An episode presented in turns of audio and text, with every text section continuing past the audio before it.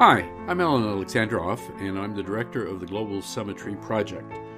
The activity of the Global Summitry Project you can find at globalsummitryproject.com.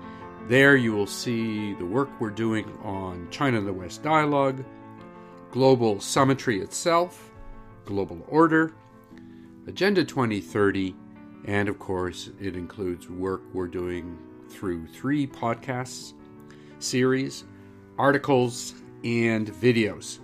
It is my great pleasure today to be bringing into the virtual studio uh, David Victor.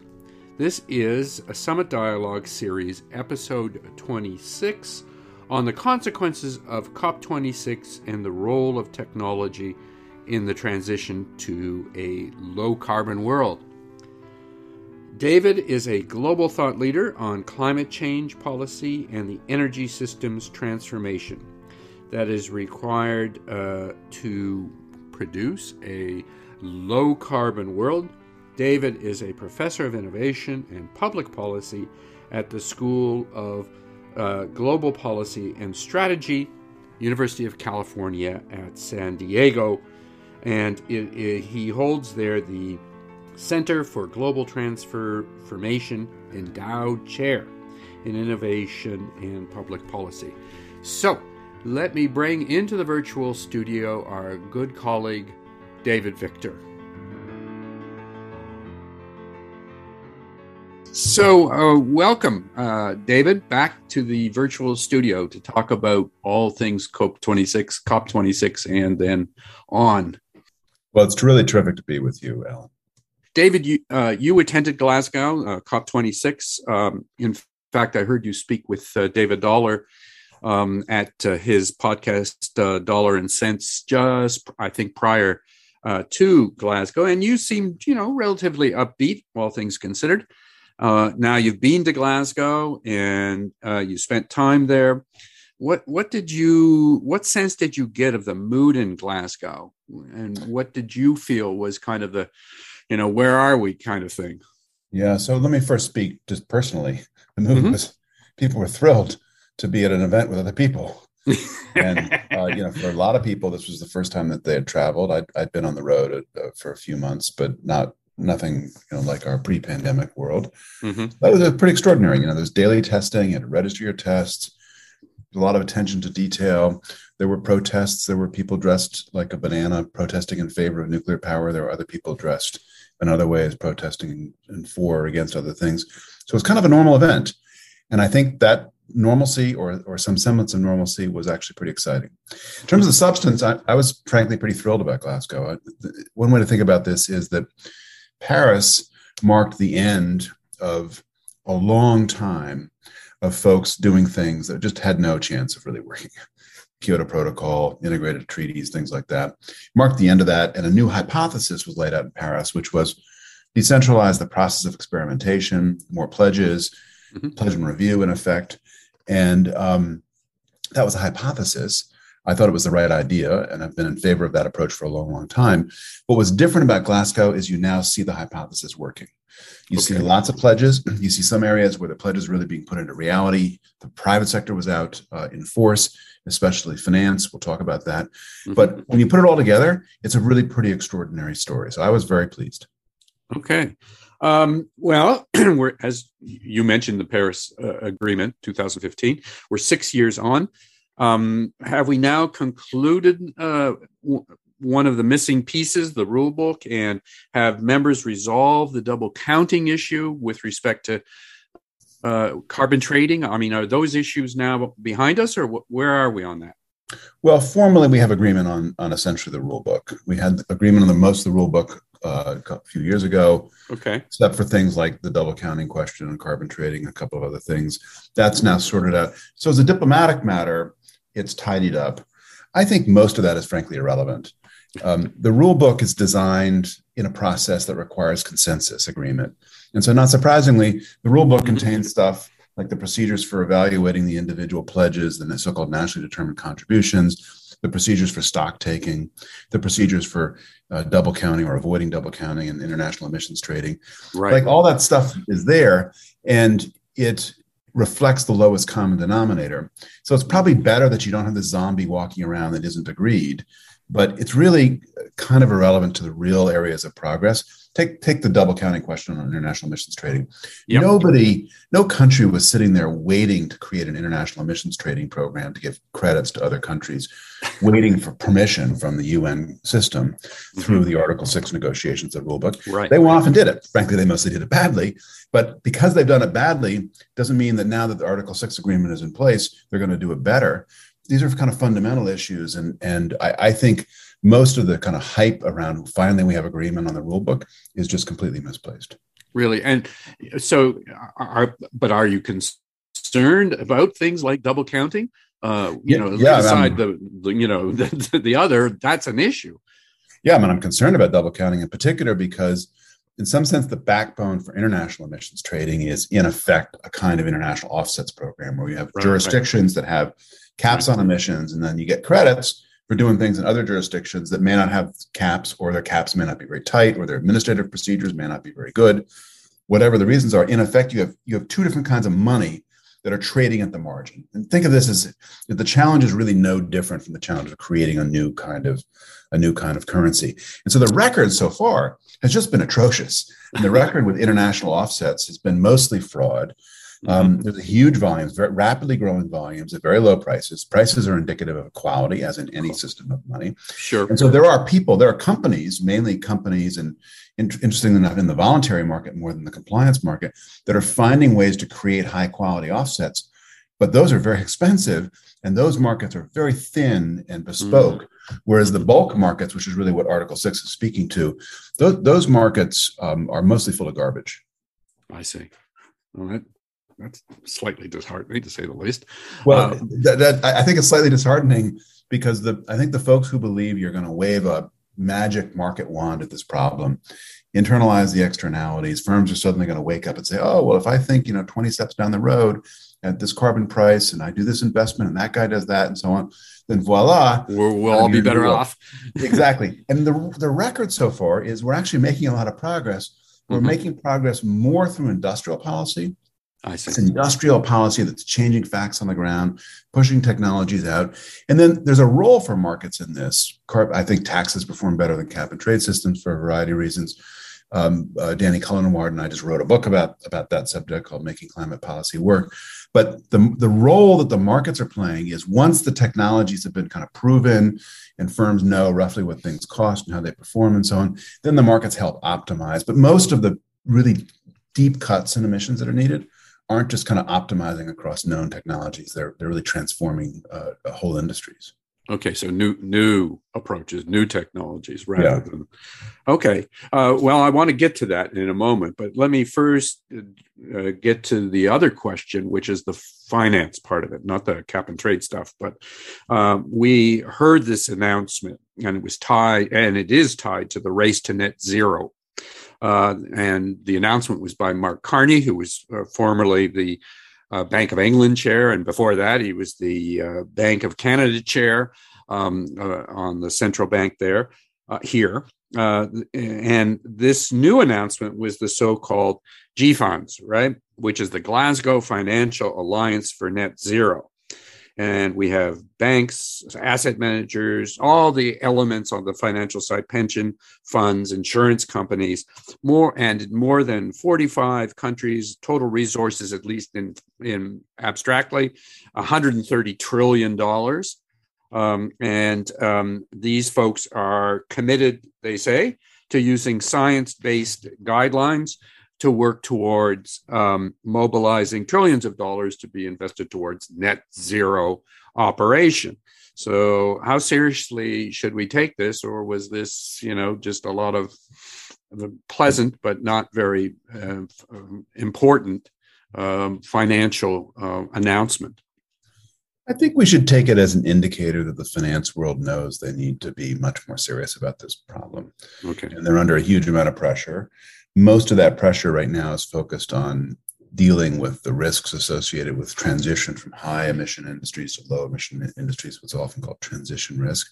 Mm-hmm. My own research from a team that I've led at the Brookings Institution for the last couple of years has suggested that bigger financial risks are actually what are called physical risks.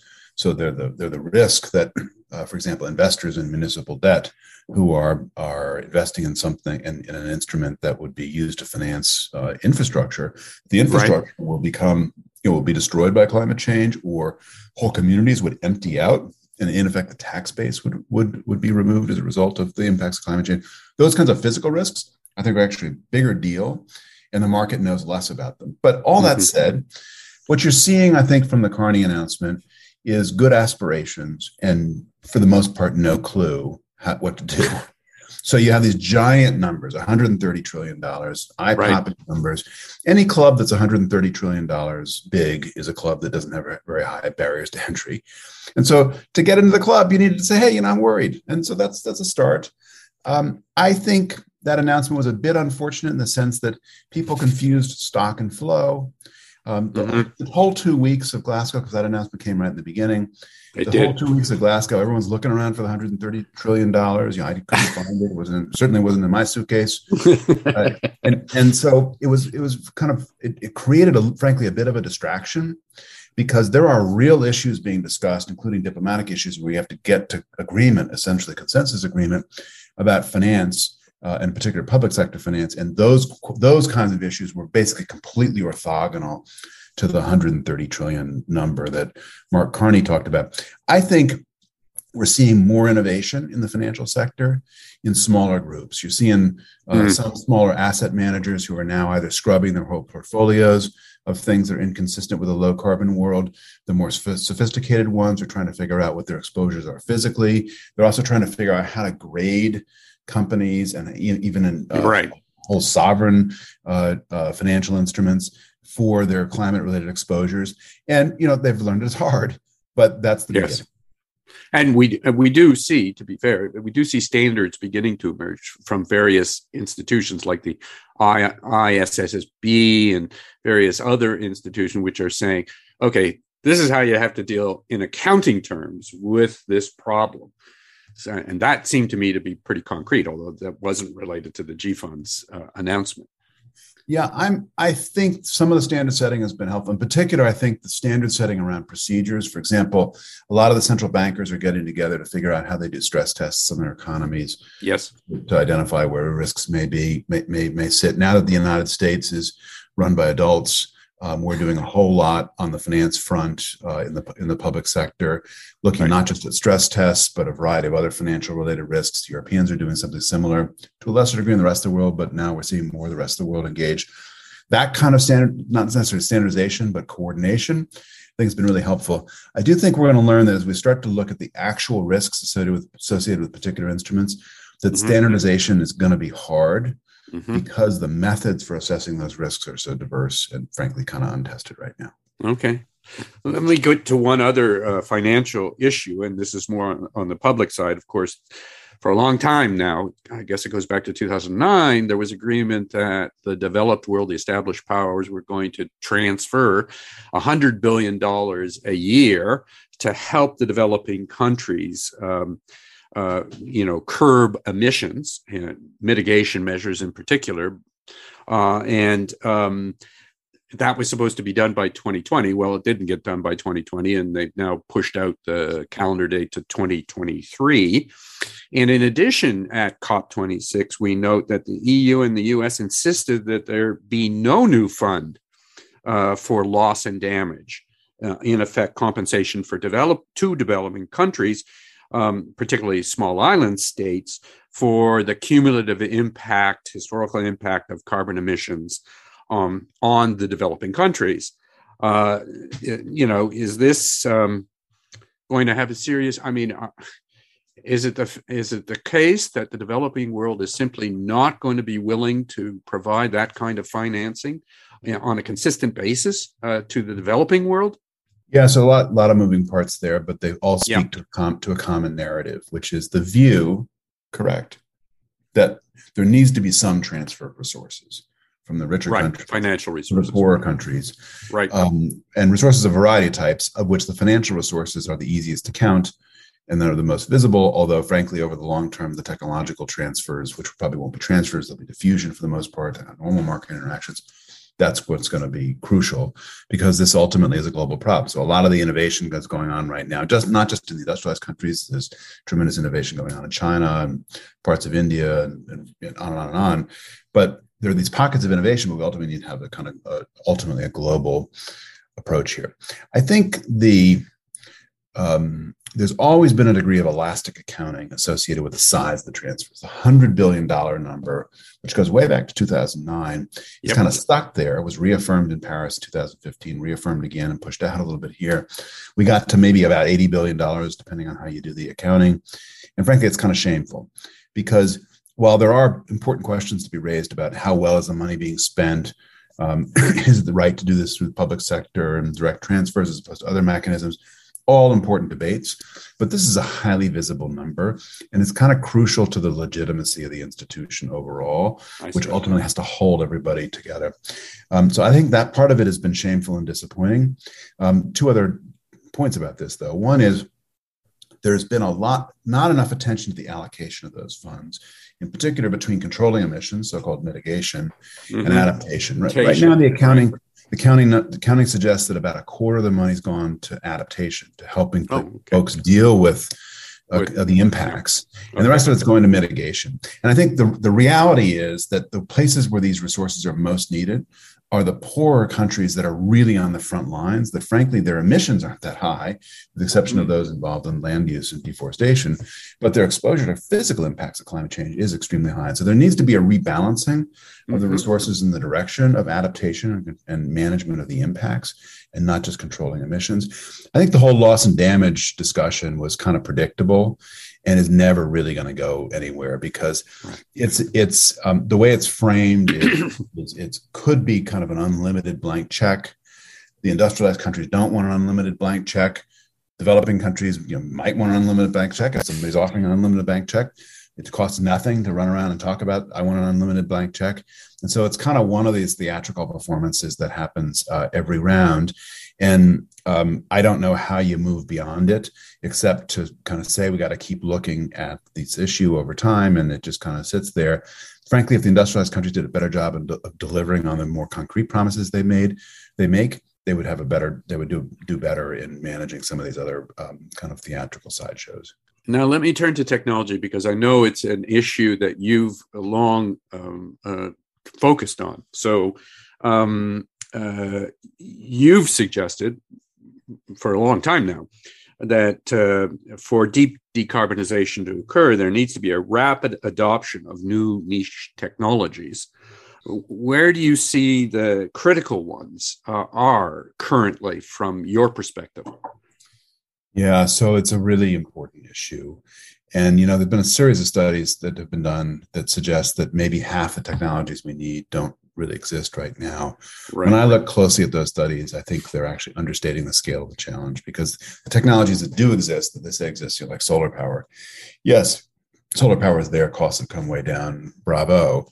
But the more success you have in deploying solar power, the more the technological challenge shifts which is an integration challenge and a systems management challenge because you've got to put the solar power on grids and keep the grid reliable, cost effective.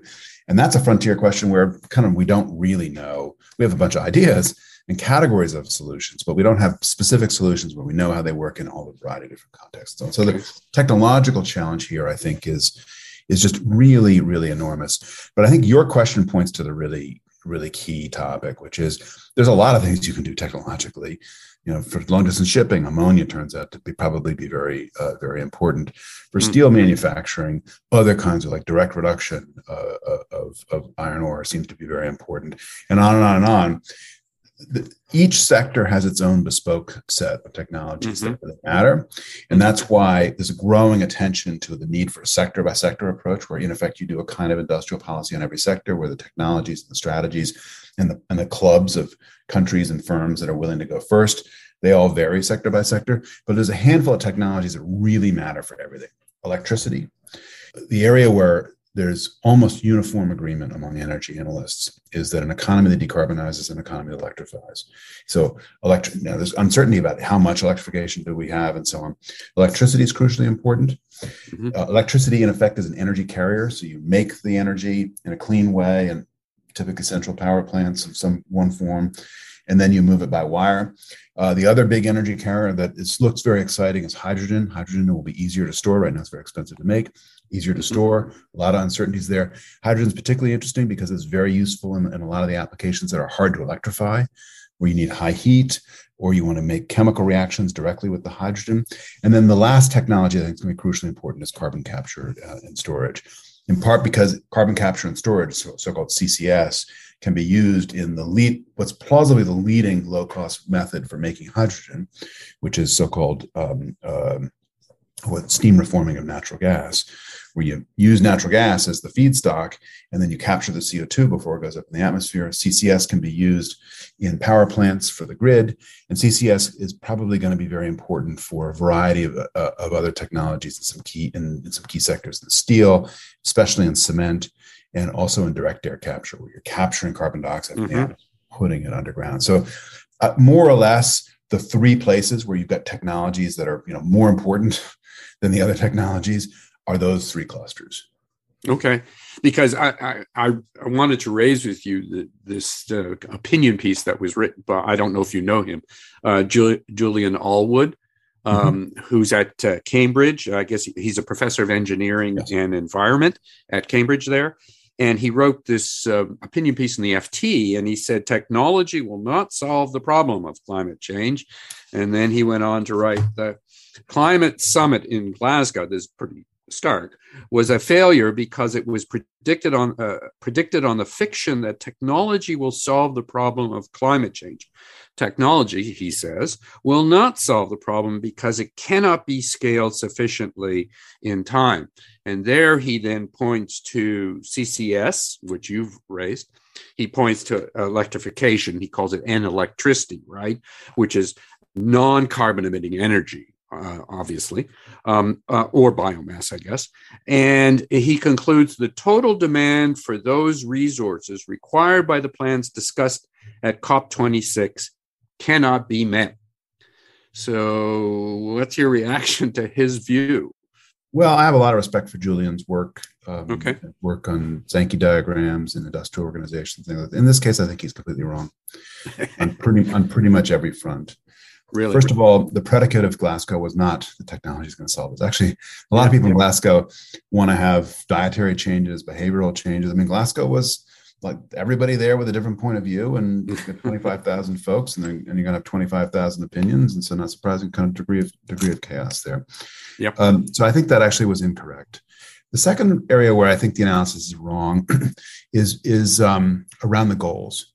This yep. process is designed to create goals that you can actually never really get to. Hmm. Um, uh, there's a huge amount of enthusiasm in Glasgow for stopping warming at 1.5 degrees, so-called High Ambition Coalition. The United States is a member of the High Ambition Coalition. It's easy to be a member of the High Ambition Coalition. It's like being a member of GFANZ. You don't have to do very much. You get to go to good parties. Everyone likes you. But it's a collective goal. it's not an individual goal.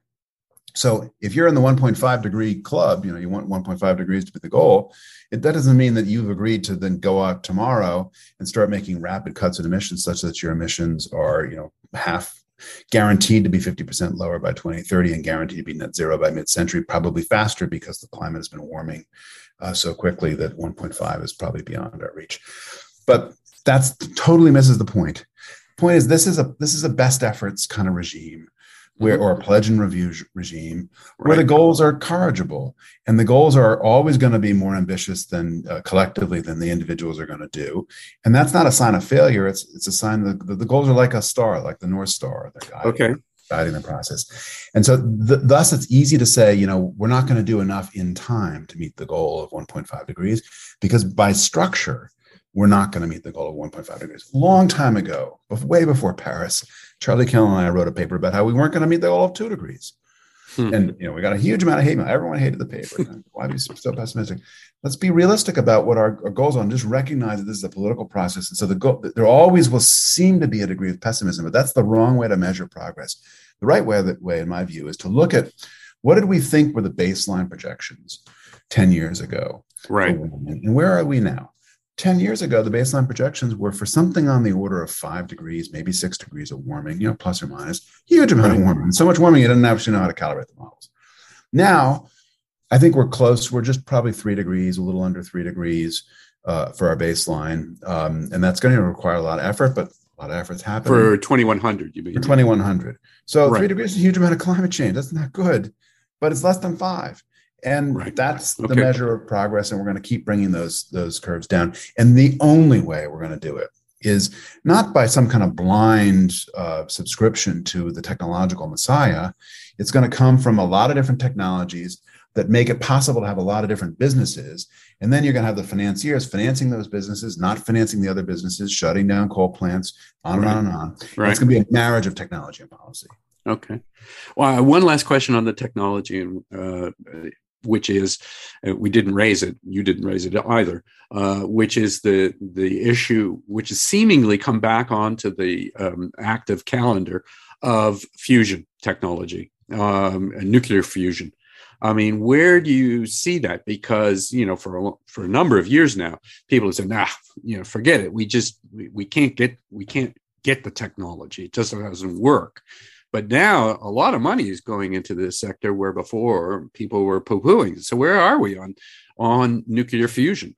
Well, there's been a lot of technological improvement, in particular around magnetic confinement and some other tech techniques. Right. So, I mean, the joke among the fusion, I'm not a fusion physicist, I'm not a physicist, I don't even play one on TV, but my friends in, in nuclear physics have, have always joked, of course, that, that fusion was the technology of the future and always will be. Uh, now, I don't think that joke holds necessarily.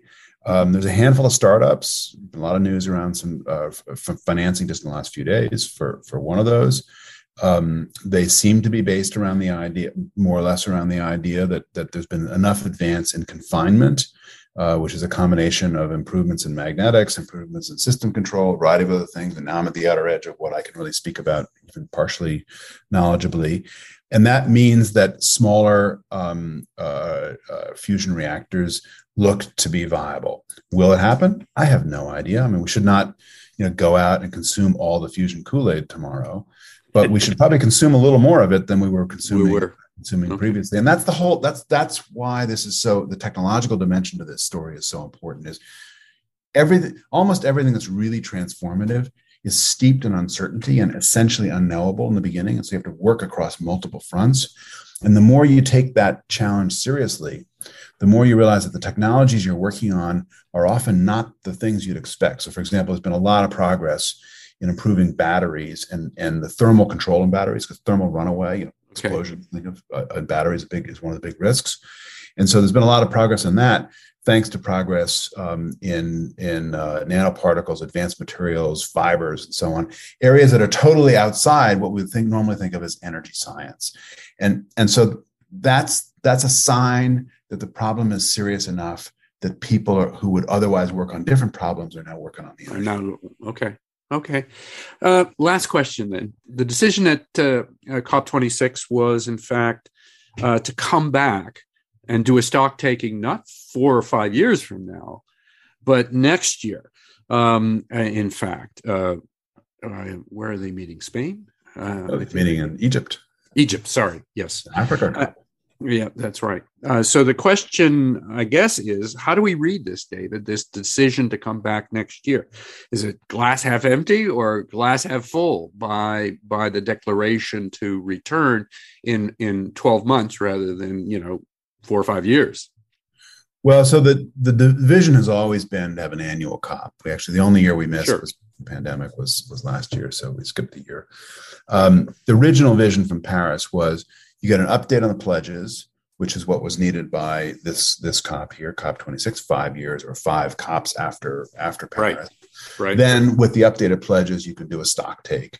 So that'll be next year. But in addition to that, they made an unanticipated decision to invite people, invite countries to go to make additional pledges. right. My own view is that we've got a lot of pledging going on. the problem is not pledging.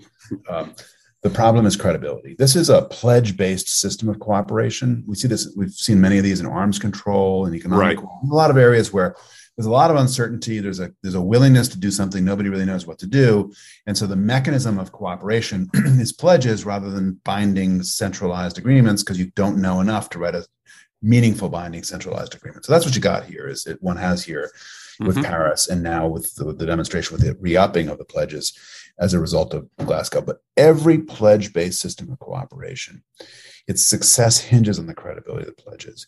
And so, frankly, I'm concerned about the obsession with more and more pledges mm-hmm. and with and the lack of attention relative lack of attention to mechanisms for assessing credibility and i don't think those mechanisms for assessing credibility are going to come from the formal intergovernmental process because it requires consensus for its procedures and consensus for its right.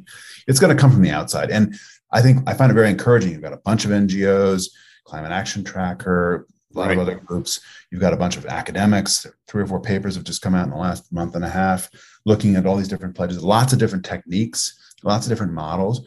And so the, the, the evidentiary basis and the analytical techniques needed to assess the credibility of pledges is now emerging very rapidly. And it will emerge outside the formal climate regime and speak to the climate regime rather than emerging inside the climate regime and speak out to the world. So, so in effect, accountability is going to come from outside the uh, the Paris Climate Accord. I, I, I think that's I think that's exactly right. In arms control, it's called verification. Uh, studiously, it's not called verification here, and I think probably for good reasons because you know these are these are these are non-binding voluntary pledges, and so governments, especially governments that take their international obligations seriously, don't want to make pledges that they think then are going to be held to strict verification.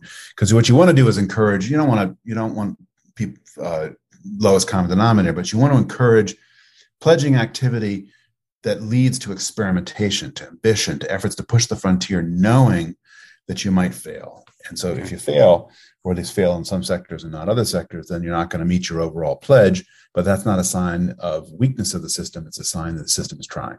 Okay. I really want to thank you, David, for uh, taking the time to sit down with us and talk about uh, COP26 and, and technology and so forth. It's a real pleasure to have you back. And uh, thank you very much for being with us for this time. Well, what a great joy to talk with you, Alan. always a pleasure.